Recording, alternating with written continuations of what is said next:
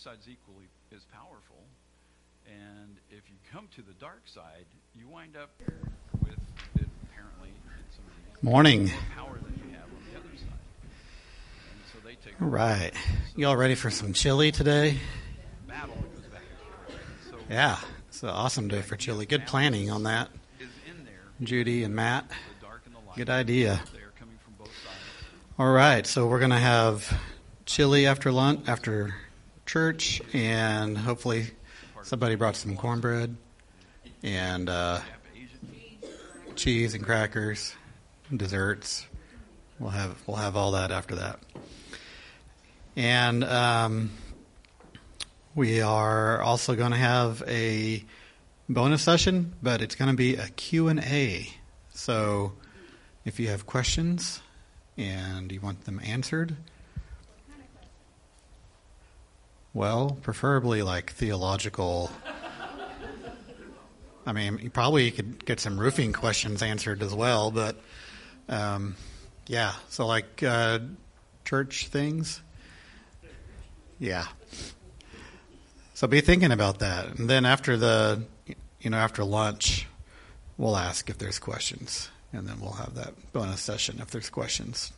It'll be about the uh, mere Christianity uh, book study. It can be about the sermon today. It can be about sermons that we've listened to, or something from Spiritual Dimensions Retreat, or just something you've been thinking about.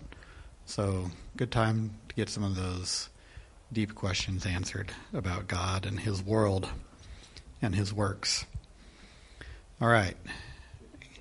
There are uh, lots of people with illnesses, and uh, we need to remember to be praying for those. And uh, anything else? Any other announcements? Okay, let's pray. Father God, I thank you for this place to gather where we can uh, learn about you, hear from you. We can be with you here, with your great crowd of witnesses, and uh, with your people here, with your uh, heavenly hosts that are gathered here with us. And uh, Father, uh, Scripture says that we uh, individually are your temple because you live in us, but also collectively as your church, we are your temple. And uh, that means that this is the place where you dwell. And I just uh, pray we would take that to heart. Remember that. Thank you for a place to gather with other Christians. And uh, the fellowship meal after the service is not just a time to have some great chili and, and hang out, but also a time to encourage each other um, in our walk together and to talk about what God's doing in our lives. Thank you for that opportunity. And uh, thank you for a warm church to gather. I pray for those who are ill and uh, various things going on. I pray that you would be there with them and uh, pray for healing in their lives. Thanks for those who you have provided healing and are able to be with us. I just love to see you at work. And uh, I pray all these things in your son's name. Amen.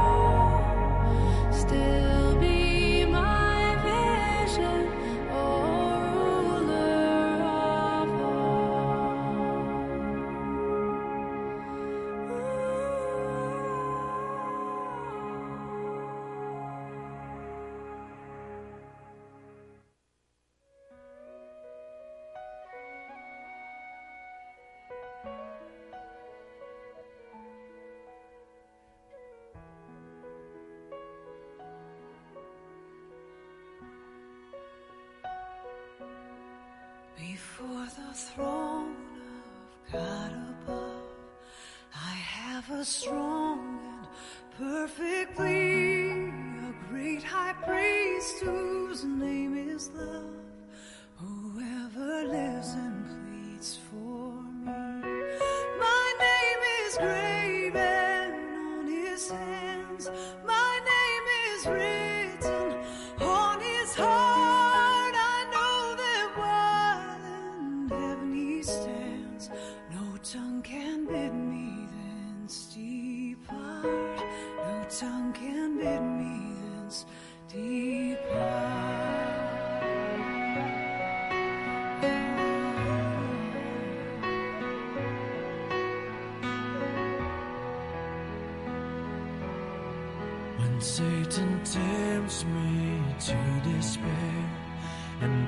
me.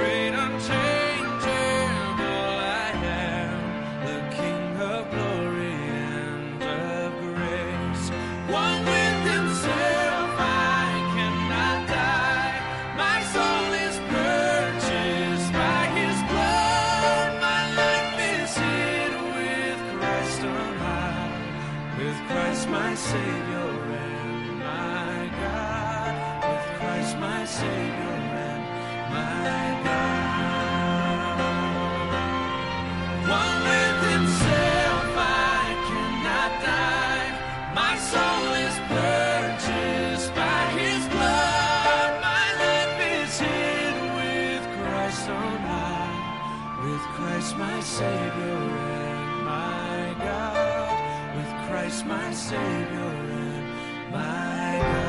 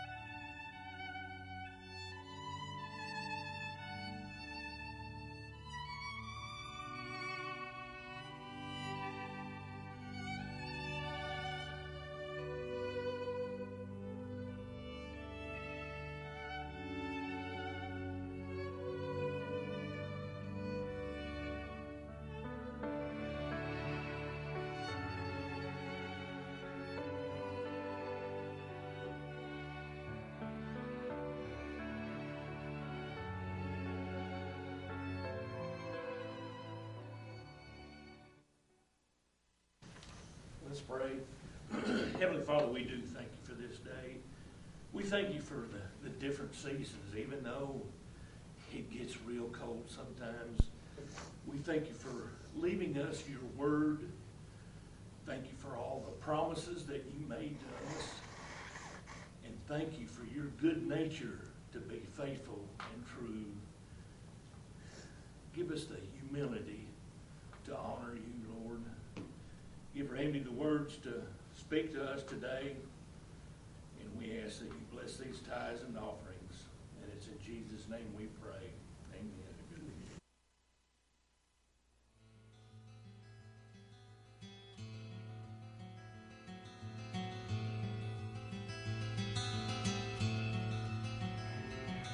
The gates and doors were barred, and all the windows fastened down. I spent the night in sleeplessness and rose at every sound, half in hopeless sorrow and half in fear the day would find the soldiers breaking through to drag us all away. And just before the sunrise, I heard something at the wall. The gate began to rattle, voice began to call. Hurried to the window, and looked down into the street, expecting swords and torches, and the sound of soldiers' feet. There was no one there but Mary, so I went down to let her in. John stood there beside me as she told us where she'd been. She said they've moved him in the night, and none of us knows where. The stone's been rolled away, and now his body isn't there. We both ran toward the garden, then John ran on ahead. We found the stone in the empty tomb, just the way that Mary said. But the winding sheet they wrapped him in was just an empty shell. Where they'd taken him was more than I could tell.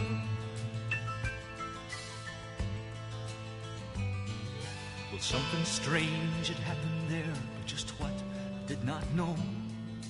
John believed a miracle, but I just turned to go. Circumstance and speculation couldn't lift me very high.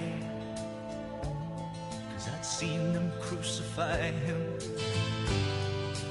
Then I saw him die.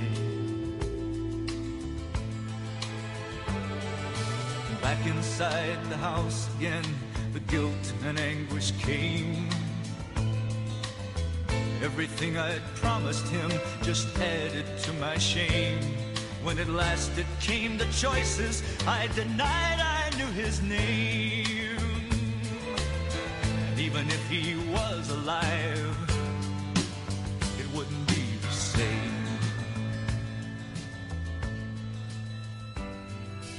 suddenly the air was filled with strange and sweet perfume. Light that came from everywhere drove shadows from the room.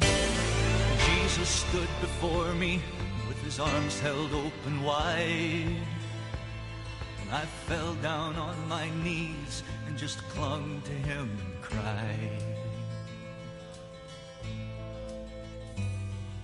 He raised me to my feet, and as I looked into his eyes,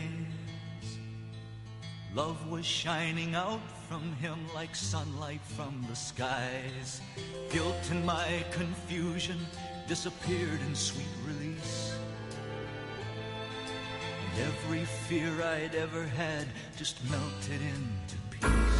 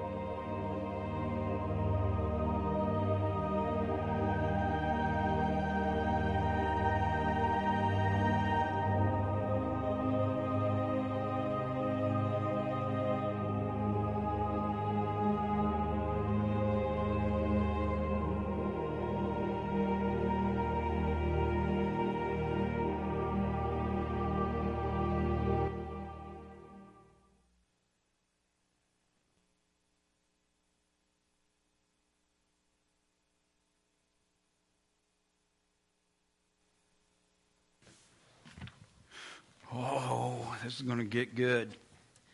The uh, song "He's Alive" is just uh, a great retelling of what happened when Jesus died on the cross. The response, and that's from Peter's perspective, and then coming to realize that he's come out of the grave, that this whole thing is real. It changes everything. Jesus is the death buster. And uh, we're going to take a look at, at a number of things. And uh, a number of these happen to be things that people have said. They offer at funerals to be an encouraging word for somebody who's lost a person that they love.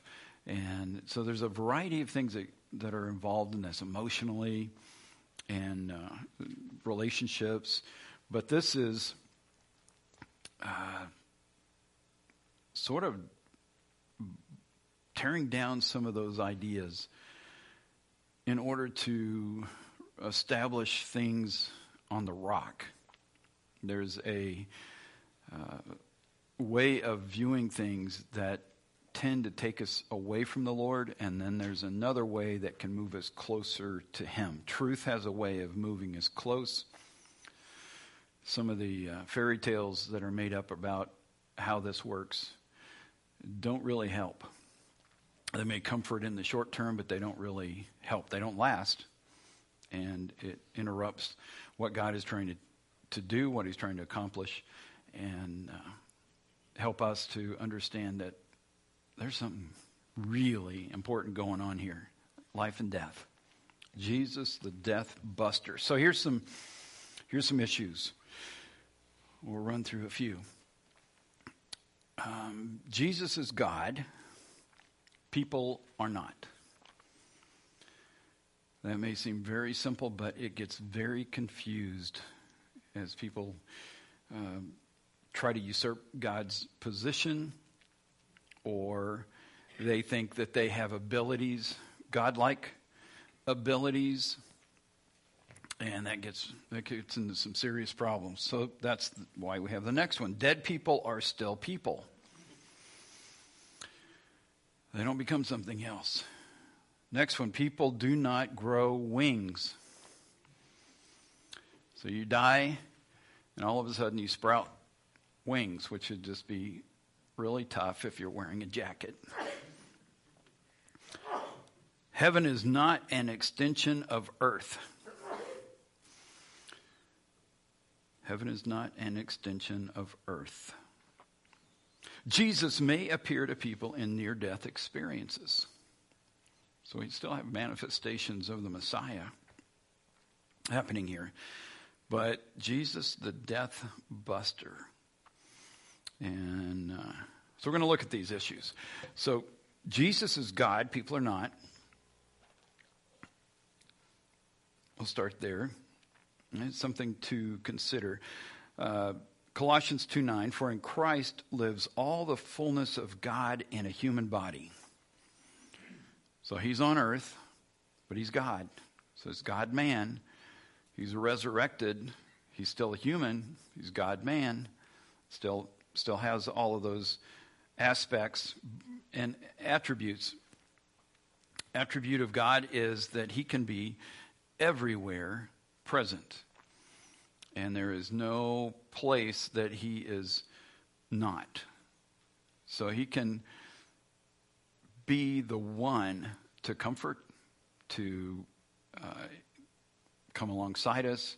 He can hear our prayers he can he can uh, work in ways that that uh, change things in our world. Jesus, we're told, is the one who holds all things together. So you get down to the atomic level and you go, what? Why is a nucleus holding together like it does? It ought to blow apart. If you put magnets together the same way, they would blow apart, but it doesn't because Jesus is holding it together. He's holding ourselves together. He's holding together this universe. He's, he's, he's the one who holds all things together. He's everywhere present. He can hear, hear us in our prayers. He, he's the one that we pray to and in his name. And then he and God the Father are in tune, and that information gets, you know, taken care of. They have additional help because they've chosen to create other beings, heavenly beings, divine beings that are Uh, we call angels, and then they, in turn, come and listen and interact, and so that's part of God's family. And then we are the ones He's looking out for on earth and trying to include us. So He's He's got a lot going on, but He is He's out there always able to hear and be all around. And He said in Matthew 28 that I am with you always to the end of the age. Why would that matter? What difference does it make? It was just a nice phrase.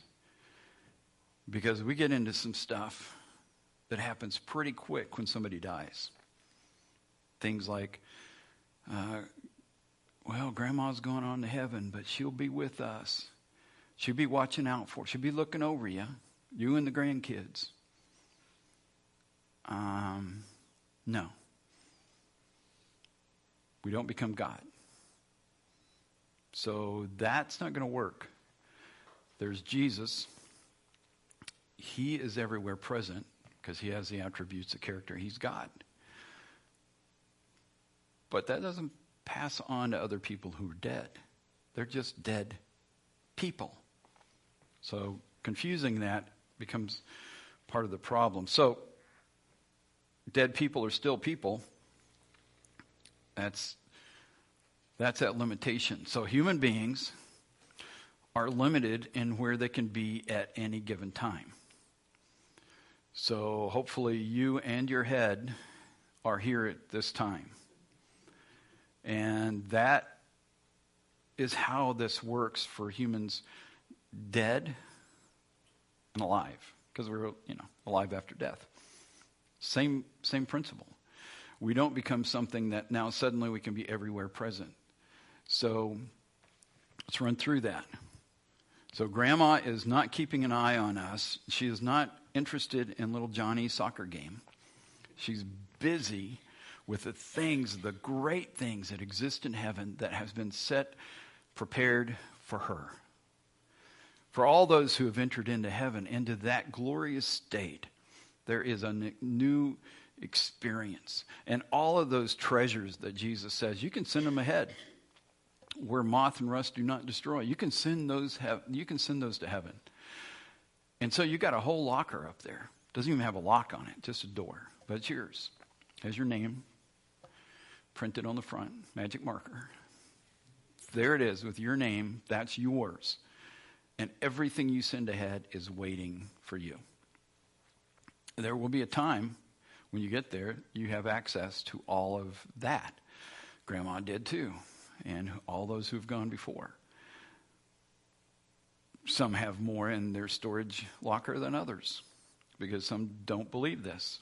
So, things I'm telling you are um, amazingly powerful and often just ignored, passed over. And here's this opportunity to fill that locker, to fill it, to, to have multiple lockers, to just keep adding. And the Lord, He encourages it. That's what He wants to see. 1 Corinthians 3 tells us there's going to be a big judgment, and there's going to be a big bonfire at that judgment. And people get to bring what they've done in this life to that particular bonfire. And the things that are lasting are the things that go in that storage locker that, that he has that can't be taken away, won't be taken away because he protects it, because it's what he's asked us to do. So that is in the storage locker. And it it's just becomes richer and richer and amazing and then we can spend our lives on other things, and that's what he talks about there in 1 Corinthians 3. And when you put that in the fire, that stuff that you thought was so important and so valuable just burns up. It's gone. There's nothing, nothing to take with us. But we've, we've got stuff. I mean, there's things that He's told us to invest in so that we can have it in heaven. Because when we get there, we got things to do. He doesn't waste the experiences that we have, the things we've learned are, are uh, over a lifetime. He takes all of the elements of our lives, the relationships, our abilities to do to do relationship, good or bad, and they they face that fire too because the bad parts get dealt with. And if we're investing in these things the way He's told us, those things are are mounting up for good. And then we've got experiences, we've, de- we've developed skills, we've got abilities, we've got insights, we've got all of that. All of a sudden, that, that brain that we think, man, I don't even know where I put the car keys today, and why am I in the kitchen, and why, all of the things that, that occur to us uh, and we forget, all, all of those things that, that strike us in, in, in the mind will no longer be a factor because the mind will work because all of sin is gone. We, are, we have to run our mind, which is an uh, immaterial thing, through a physical thing, our brain, and our brain gets, you know, corroded. And so it's not always working 100%. But we're not taking our brain with us. That kind of sounds bad. But our minds go with us, and our minds have all of our memories. You've, you've probably heard about some of those people that have the, the perfect recall. You can say what happened at 3 o'clock on December 9th and 9, you know, 2012 or something, and they just rattle it off. That will be the case. All of it. And we'll be able to think, and we'll be able to think clearly. And the junk in our lives, the things that we're forgiven for, the Lord's going to just it's just going to melt away. We just sang those songs. It'll melt away, and the and the good parts will be there, and and give us more to work with, more.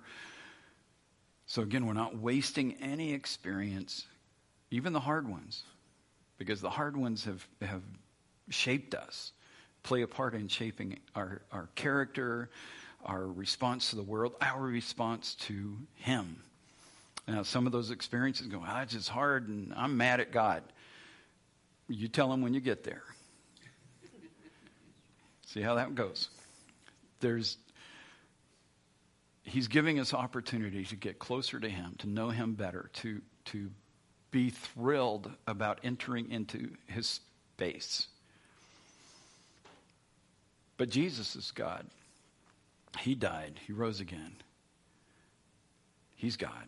God the Father is God, God the Holy Spirit, God. Human beings are human beings, alive or dead, life after, human beings. They can be in one place. There are some times when you can be in two, but that, we're not talking about that today. You can't be everywhere present. That's the huge difference. Can't be everywhere present. That is reserved for God alone. It's an attribute of divinity and one we do not have. We get to be uh, in unique in a unique position with unique abilities that are going to just surprise us when we get into His presence and enter into heaven, because our abilities will far surpass what we're able to do here. The things when you read through Scripture and you go, well, you can, you can walk and not get tired. You can run, not faint. You can even fly like an eagle. You go, huh. Well, that's kind of cool. Those are given hints. Those, those, those are available to us here when we're walking with Him in part. But when we're there, those things are true in full. You go, okay, that's going to be fun. Because there's some mountains I want to climb and some things I want to do, and you're not even going to get tired. And and this whole this whole thing, you can you can fly. So people do not grow wings. That's Isaiah 40, 31, by the way, for reference on the flying thing. People do not grow wings. So just that whole idea, well, the bell rang and Clarence got his wings, and that's if you saw a wonderful life. No, there's just stories that get started, and, and then they get passed on. Wasn't that cute? Grandma told it to the grandkids. Well, now the grandkids are grown up, and they're telling it to their kids, and now the whole family actually believes it. So they're all running around every time the bell rings and think, oh, that's it. You know, another angel got his wings. You go, and the angel is a dead person. And you're just going, what? No. So let's just yeah, bring that back. It, it's fun for stories. It's fun for a movie. Just let's just roll that back. Not going to grow wings. Jesus flew when he left his friends and ascended to heaven. He ascended to heaven without wings. He just flew just went into heaven. That's the resurrected Jesus. First John 3 tells us when we see him, we will become like him. We will be like him. Did he have wings? No, he didn't. What are we going to have? No wings. Well, dang it. What about the angels? Angels don't even have wings. You got some seraphim, they have wings, but they're different heavenly beings and they have different makeup design. Human beings are human beings. We covered that one. People are people. We remain people. We're just in this other place, other taking on other amazing attributes and abilities, taking what we've gained from this this time there, and this prepares us for some cool stuff that he has for us there that's waiting, and we can invest in it and add more to it from here so that when we get there, it's waiting. Or we can just, you know, burn it up because you only got one life to live. Get all the gusto you can, and then he'll just burn that all up. That's a choice. But we can invest in it. But when we get there, no wings needed, and we can fly, which is really cool. You just think about zipping around from place to place, but interdimensional travel, uh, light travels at 186,000 miles per second. That's pretty fast. Not even close to, to what this interdimensional travel is like. So when we, wow, these stars are out there, you know, and they're so many light years away, and you just, you, wow, that's, you know, it blows your mind, and isn't that incredible?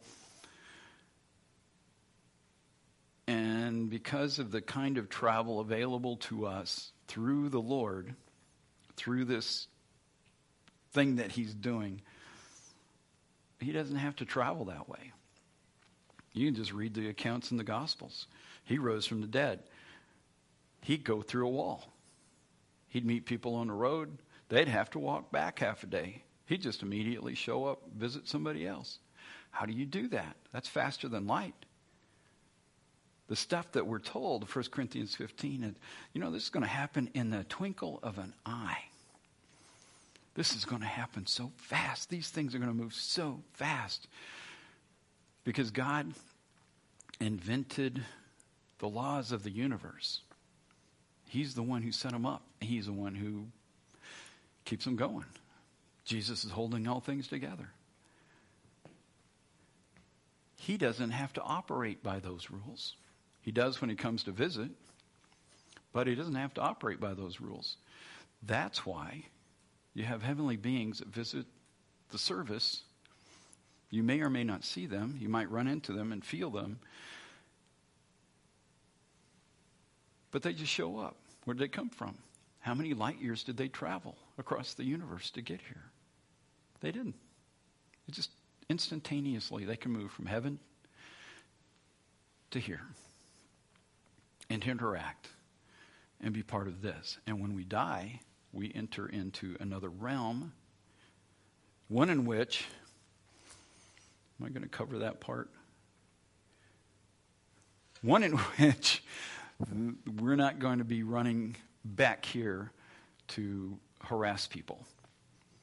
So when people die, people are, you know, people are people. When they die, they are transported, they are taken to another location. One of two possibilities. One of them is really good. the other not. The transport happens uh, quickly. Do, do they get to get stuck on Earth? Because there's lots of stories, lots of movies about that. And you're just stuck, you got to work it out, somebody's got to solve the problem, and then you can go. No, that's not, that's not how this works. Well, Grandma hid a mason jar full of money, and we don't know where, so we need to ask her. So we go get somebody to go contact the dead and find out where the money is. And sometimes I get an answer, and they tell them it's by the oak tree over by the old well. And they dig and they find a jar. I go, Son of God, Grandma came back and told us. Go, no. There are other beings who are observing, and they're sitting around waiting for you to go talk to somebody to raise the dead. And then they know exactly where that jar of money is, and they'll tell you. And, know, and people get deceived. The dead people those who are walking with the Lord, are in heaven, and they they are having such a good time.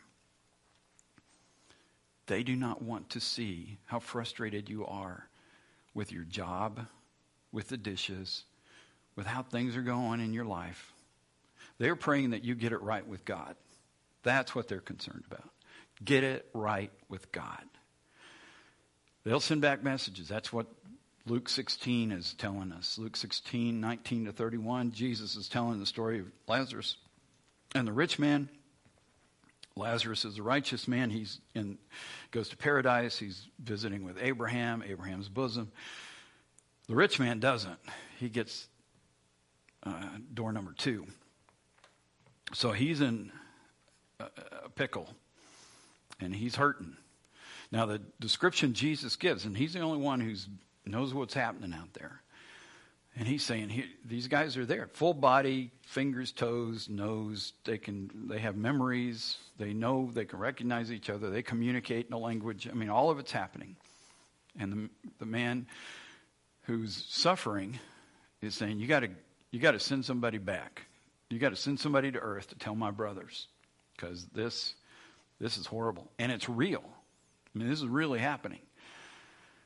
And Abraham tells them they, they have Moses, they have the Bible, they have the scriptures, they have Moses and, the, and, and they have the prophets, they have the truth because God has already given them that. And all they have to do is believe it. They're familiar with it. They, these are Jewish people. They're familiar with it.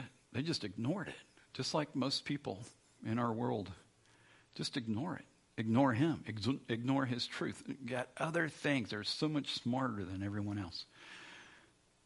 And then they get there. So every person who I've, I've done funerals for people who don't believe, but I include the statement from Abraham. They've all been given an opportunity. Everyone has that opportunity. And he goes on to say, not only do they have the scriptures, but if someone came back from the dead, they would not believe. There you go. They have an opportunity to not wind up in that place by believing the one true God, listening to the scriptures, going his way. And they choose not. He doesn't want it that way. God doesn't want it that way. He's not sending people to hell. People are choosing to not be with him. It's a personal choice to absolutely turn him down at every turn. He's going, Nope, got something more for you. Do those people hang around? Are they here for a while uh, when they die? There are people who stick around. Pe- people will pass pass through um, a home and maybe move something, trip a light. Do, do you kind of go, oh, that was weird. They just died, and this weird thing just happened. Yeah, that that can be the case. Uh, they're on their way. Uh, they're they're going to get get to heaven pretty quick, but they're not stuck. Dorothea, a long-term member of the church, passed away, and I was in the office over there, and there's a glass looking this way from the office. And I was at that computer in there. And, and, and that particular afternoon, Who was somebody just came in? Who was that? Looks like Dorothea. And I just caught a glimpse of her coming down the hall and turning in right here. That's weird. I go, looking, there's no Dorothea. there's nobody. Well, that's just weird. Then I find out she just passed at her mobile home. And I'm going, wow, that was just okay. Well, she came to visit on her way. Just didn't stop and say anything. Just just kind of passed through. Probably checking on the decorations. She worked on that. But uh, people, they'll sometimes do that. Now, the reason I'm telling you that is there are people who think that their dead loved ones come back and let them know that they're they're there by flicking lights or blowing out candles or lighting candles or moving things in the house. And just a variety of signs. Or cardinals show up. I don't know if you've seen that one. You know the cardinal shows up. Cardinal just showed up.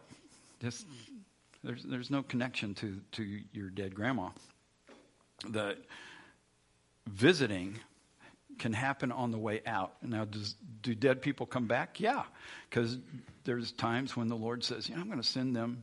I got something for them to to say or do." So He sends Samuel back to talk to King Saul, and he gets to come back, and he's a little miffed that he gets that he gets called up and goes, "Yeah, what are you bothering me for?" And he has to come back, be on Earth for a little bit, and then he takes off again. Well, that's not the only time. Jesus is standing on top of a mountain and Moses and Elijah, who have been dead for centuries, join him. Peter, John, James are watching this. And they're very observant because they're talking about, man, Jesus, he's like wearing these other clothes. His features change, he's, and he's like in this super white robe, and everything is going on. They're very observant. They, they include those details and it rocked their lives. Peter, in 2 Peter's letter, 2 Peter chapter 1, references that event as the thing that marked him. What did he see in his life? Jesus walked on the waters, cast out demons, healed a bunch of people, healed his mother in law. That didn't even get there, didn't get recognized. The um, Jesus dies and is resurrected. Those are all big. It doesn't mean he's missing that. But the one that he goes, this. Jesus is there in his glory, because he just transforms in front of him, standing there talking to a couple of people who've been dead for centuries. They recognize them. I don't know if they have name tags or what, but they showed up. There no information given about, well, they dressed weird. They were wispy, um, like, like smoke or clouds or ghostly. Nothing like that. They're just two guys talking with Jesus. Okay. They have all their fingers, have their face. They, they're, they're just two guys. Wow. Can God send people back? Yeah. He's in charge of that the people themselves aren't going, oh, you know, they're just having a tough time. They've had a hard time at work this week. I think I'll just go by there and let them know that I care and flip on the dining room light. No, because they're having too much fun. God has something for them to do, and they're busy. Are there other beings who can copy that behavior and get you to buy into it? Yeah. Excuse me, th- those other beings would like for you to go, yeah, I think grandma's here hovering, or anything that would distract from how God has laid this out. He has a place for those people who have already gone. He loves them. And Jesus said, I'm preparing a place. It's my father's house. There's lots of room. It's going to be a good time. We're going to even have a banquet. And he's preparing a place for us too. And we'll be able to join them as well. And it's going to be amazing. And we get to fly without wings. and we're not going to come back and follow everybody in our family around. And think about the the family that we're following around because this becomes such a major you know it tugs at my heartstrings to think the family circle will not be broken. You've heard the song i hope. So you just get moved by this whole concept because we need to get our family back together. Well i want you to talk to the people there. What were your parents or your grandparents what, what's their family circle? It's their parents their grandparents What's their family circle? Their parents, their grandparents. So you and your selfish mind say, it's only my circle. You ever think of that? My circle counts. The rest of them, well, God, in His incredible mercy and plan, says, Y'all come, I got a big family. You're going to have a big family. You get to be part of all of this. I have a place for everybody the, the circle you're going to have is much bigger than you thought. And the circle they found when they got there includes Moses and Elijah and Mary. And you go, wow, this is a big circle. But those people can't hear your prayers either, by the way. I don't care how ancient they are. They're people, one place, one time. They're busy. The people who can hear or the person who can hear your prayers, who can hear and keep an eye on you, that's the Lord. And his angels, because he sends them. He says, Pray in my name. Pray to the Father in my name. That's how this goes. Well, don't we have to go through somebody? He says, Yeah. Go in your closet, in your private space, and you pray to the Father who is in heaven, and he will hear you. Later, John 16, he says, Pray in my name. Use my authority. I'm giving you the right to use my name with him in your prayer. Huh. So I don't need anything in between. No. But but grandma was super holy. No, grandma's busy. But you can go into your closet and you can pray God the Father, and He will hear you because He's everywhere present. Oh. Heaven is not an extension of earth. Heaven is not an extension of earth. So if you were a farmer or a rancher, obviously when you get to heaven, you're going to be chasing cows, planting a garden, and you're going to be busy, busy doing what you. And, and if you were a fisherman, when you get to heaven, have you been to funerals recently? Because if somebody's, you know, they were big into bass fishing, they're going to talk about, man, it, he's up there just really fishing it up, catching the big ones. It's just amazing up in heaven when you go fishing. The rancher gets to be ranching, the farmer gets to be farming. We take what's here and make that heaven. I want to read this. 1 John 2:15 Do not love this world nor the things it offers you for when you love the world you do not have the love of the Father in you.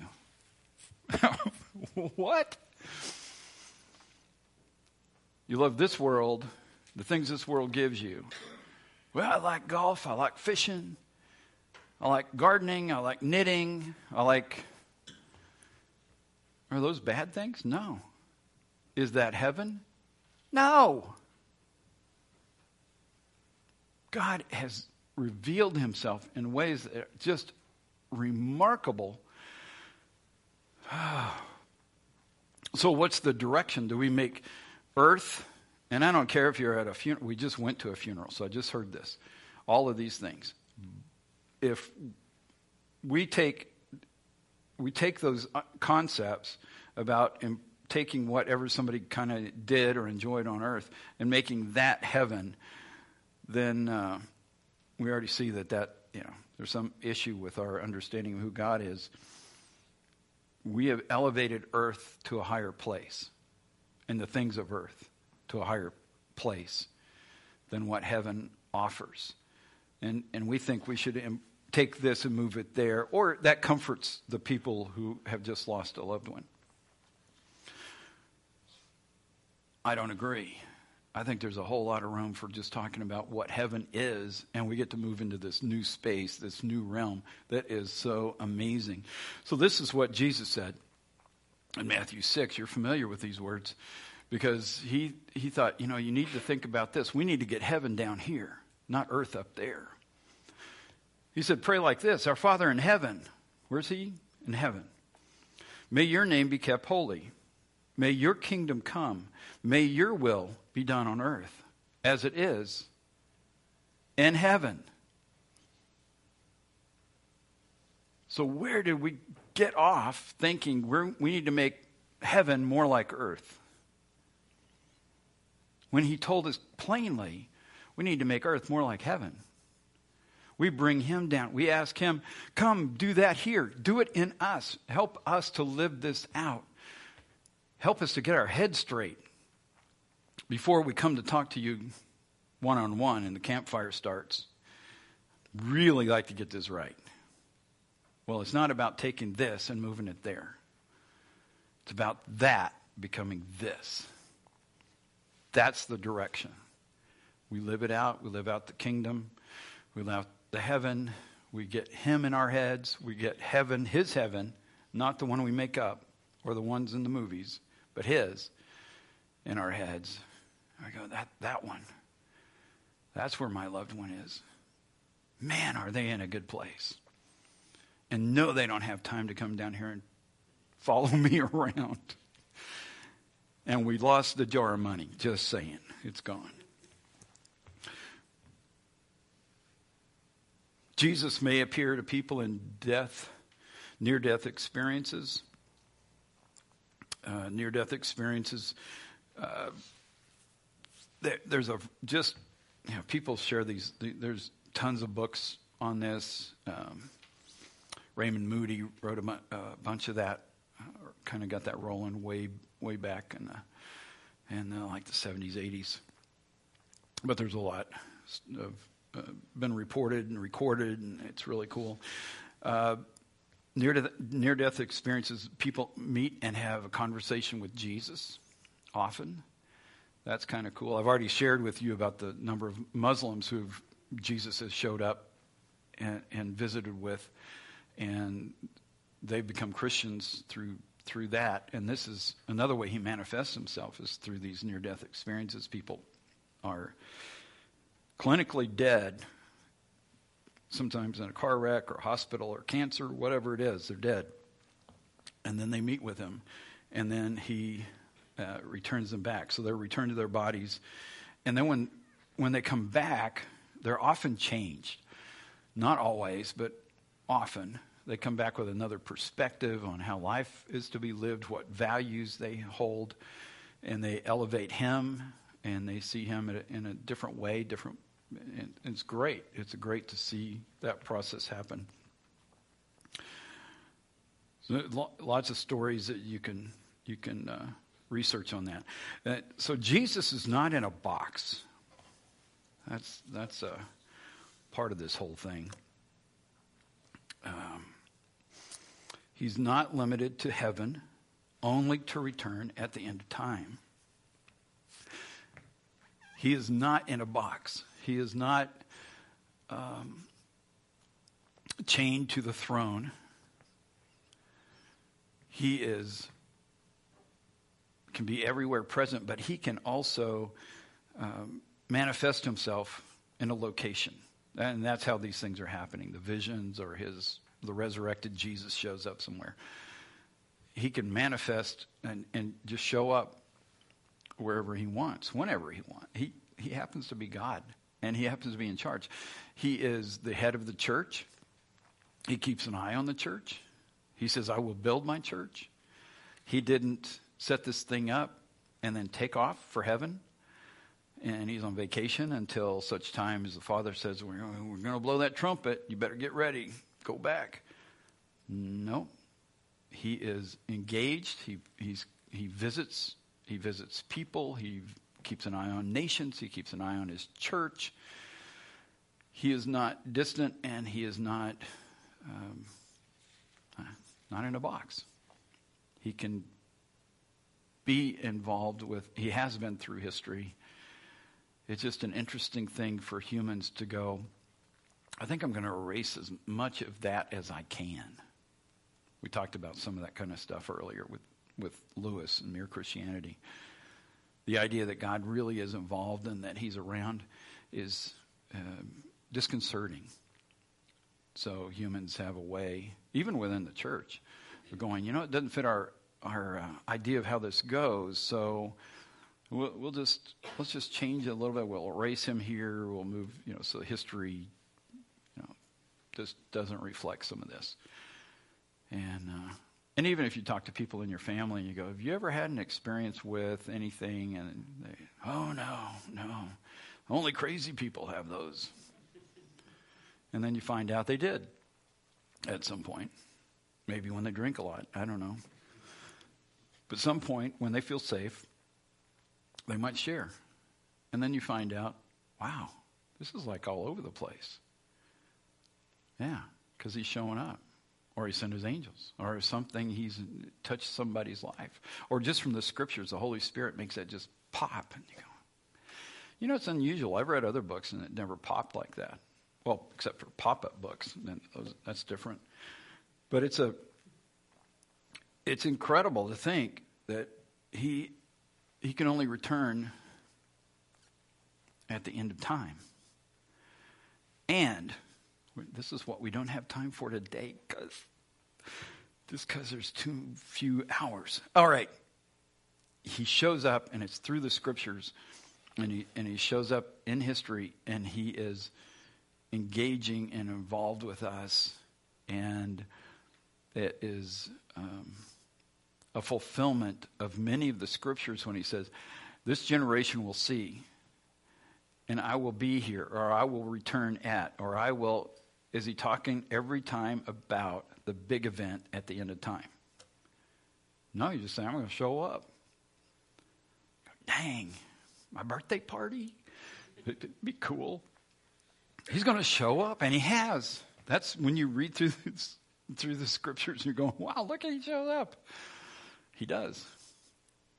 And he's not done yet because he said he's going to keep doing that till the end of the age, which is the time when the trumpet blows, he comes back. Yeah.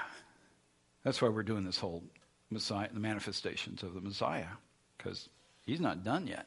And he's not in a box. He's not locked in heaven. He can come visit whenever he wants to can manifest anywhere at any time. He has a bigger plan than people think. Well, I just need him to, you know, make my life easier and better. And, you know, I lost a loved one and I need, I need him to fix that. And, and I need him to fix my job and I need more money and I need, and we just keep coming up with whatever it is we need. And he's going, I got a bigger plan than that. Your pain may actually fit into the plan. Well, that would mean I'd have to rethink this. Dang it. Yes. Because he has a bigger plan. That includes heaven. That includes a storage that could be just a cabinet or a box, but it could be just a city with your name written in magic marker at the front, and it's all your stuff because you live for him and it's waiting for you. Could be that. But that's a bigger plan. Or I just make him come down here and pay attention to my whining, my complaining, my grumbling, and fix it for me. Because my kingdom is greater than your kingdom. So we may need to rethink because he's got a bigger plan. There's something missing. That's what the scriptures mean when they say, No eye has seen, no ear has heard, and no mind has imagined what God has prepared for those who love him.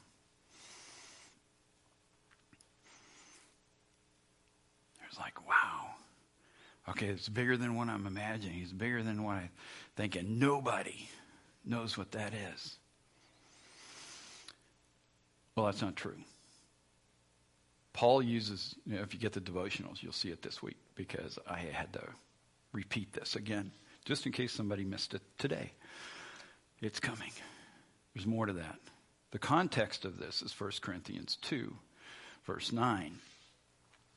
And he is explaining to the Corinthians who've gone sideways. They're not really being spiritual. They're just arguing and fighting. They're just materialists. They're into their own thing and protecting their own uh, ideas and feelings and all the human stuff we normally do. And so he's going, What? This is big. This is so big. And God keeps these things. There's, there's more to tell you, but God is keeping a number of these things secret. And he tells us that in Deuteronomy 29 29 that that's the case. There's things he's revealed, things he kept secret. In this case, he's saying, I've kept them secret because there are other beings. The plan is bigger. This plan is huge. There are other beings who will listen in on our conversation. If I give it to the prophets and they write it down, they read it. So there are secrets. That's why he says, No eye has seen, nor ear has heard. It, so there's some things that he's keeping hidden. The verse before that tells us, and the verses before that tell us, that he had kept things secret about Jesus. That's in the, the whole Old Testament, the whole history of the Hebrews, the whole history back to Adam and Eve, kept this secret that he had a plan. He's singing, he's going to bring his son, he's going to die on the cross. Well, for the guys observing this thing as it unfolded, they, they knew Jesus showed up. They didn't realize he was going to show up when he showed up. That includes the the uh, beings who are observing from the unseen realm. They didn't re- re- realize any more than the people on earth did. So there's a whole skip in that. And all of a sudden they go, oh, he's here. Because when he encounters demons, they go, oh, you're the Son of God. Now we're in trouble. They got it. The humans are going, is this guy really Messiah or maybe? Demons knew. They knew who he was. Their plan was, we can't let him run around on earth. Look what he's teaching them. They're, they're going to get it. We can't have them get it. They'll follow the one true God. Let's kill him. Let's just kill him. We'll kill the Son of, Son of God, and we're done with this, and we will win. So, that's what they did. Not knowing that that was the actual plan that God had come up with before the earth was established, because he kept some things secret. That's in the part of 1 Corinthians 2 right before this. And he's saying, so, there's some things that people haven't seen, haven't thought of. Got a plan. Plan's big. However, in the next verses, which is this point in 1 Corinthians 2 and 3, the spiritual, God will reveal these things to them. He will reveal things to the prophets. He does that in the Old Testament. And he will reveal these things to his people who are spiritual, which means they're tuned in to him. They see the value of heaven. They understand his processes, what he's doing, and they joined him. Their, uh, their allegiance is connected to him. So there's more. And pick this up. There's more. Uh, verse 10. But it was to us that God revealed these things by his Spirit. What things? All that stuff about what Jesus did, coming, all the secret stuff that was hidden from these other beings, from the human side of the family, all of it. And, and that there's more. There's more about heaven. There's more about what God is doing in the earth. There's more about what He is accomplishing. It was to us that God revealed these things by His Spirit, for His Spirit searches out everything and shows us God's deep secrets. The assumption, and if you read this in commentary, uh, Bible commentaries, the commentaries will often say the us is all believers. No, he's drawing a distinction between the Corinthians who were not being spiritual and those who were being spiritual. And the us is Paul and the mission team who were listening to God. And he was revealing additional information about the plan, about what he was doing, about other beings, about what was happening in heaven, about what happens after you die, about when Jesus is coming back. All of those things that are kept secret were available. And Paul hints, doesn't give details in every letter, but he gives enough hints. If you start tracking it with that in mind, you'll see it. He just, like, man, God gave you so much insight into these things. And Jesus, remember when he left, he said, You guys can't handle all this right now, but I'm going to send the Holy Spirit. He will teach you, He will lead you into all truth, He will show you more. Paul's saying he did. The Holy Spirit showed up, showed him more. Who's the us? It's Paul and the team who are listening to the Lord. Who he's trying to correct the Corinthian church because they weren't listening to the Lord. They were trying to do it in their own human way, and it was creating a, a, a problem. Jesus is not in a box, he is communicating. He has a whole lot more to say. Can he reveal more stuff about heaven by way of his spirit to his people who are listening on earth today? Yeah. Yeah. But we lock him away in a box and think that we've arrived and we understand it. Not yet. There's so much more. More information on heaven. Oh, that's the passage, John 16, 12. There's so much more I want to tell you, Jesus said. But you can't bear it now. When the Spirit of truth comes, he will guide you into all truth. He will not speak on his own, but will tell you what he has heard. He will tell you about the future. About the future short term, about individual future, about the future of the kingdom, about the future of the world. All that. He will tell you about the future. It's pretty cool. Jesus, the death buster, 1 Corinthians 15 57. But thank God, He gives us victory over sin and death through our Lord Jesus Christ. He's the one. He nailed it. He has crushed death.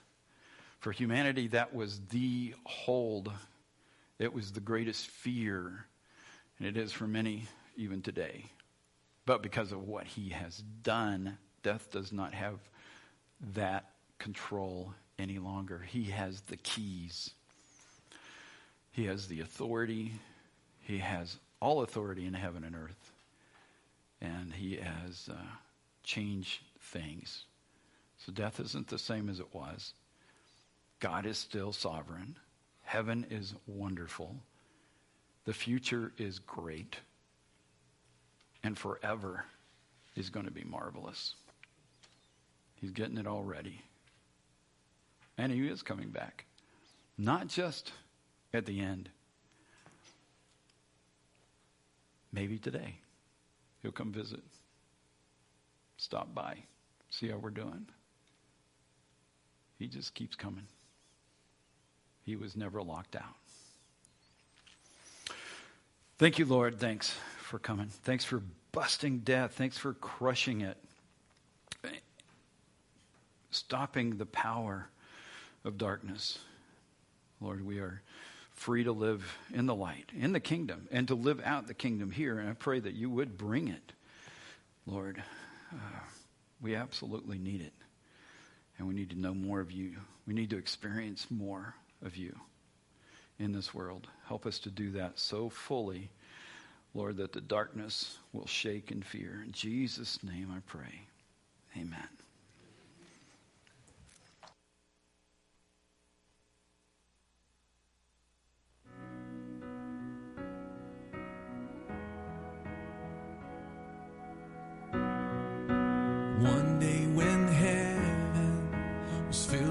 his praises.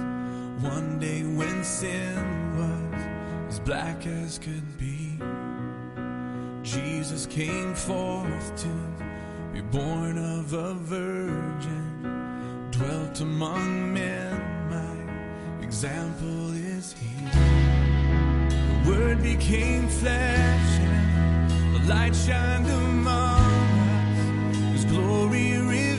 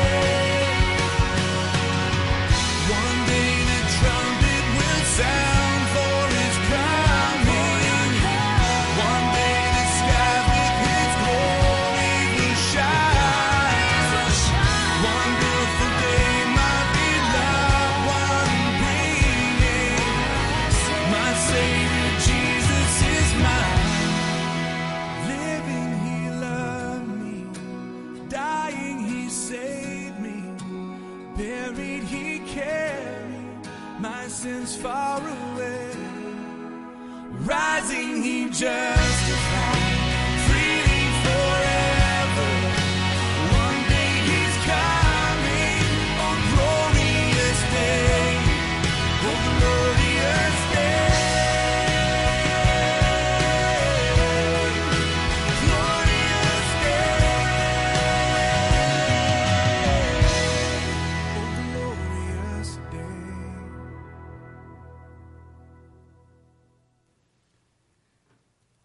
remember that Jesus Christ, a descendant of King David, was raised from the dead.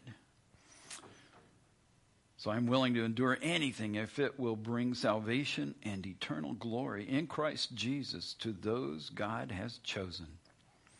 This is a trustworthy saying. If we die with him, we will also live with him. If we endure hardship, we will reign with him. Amen. We have a chili cook-off thing happening.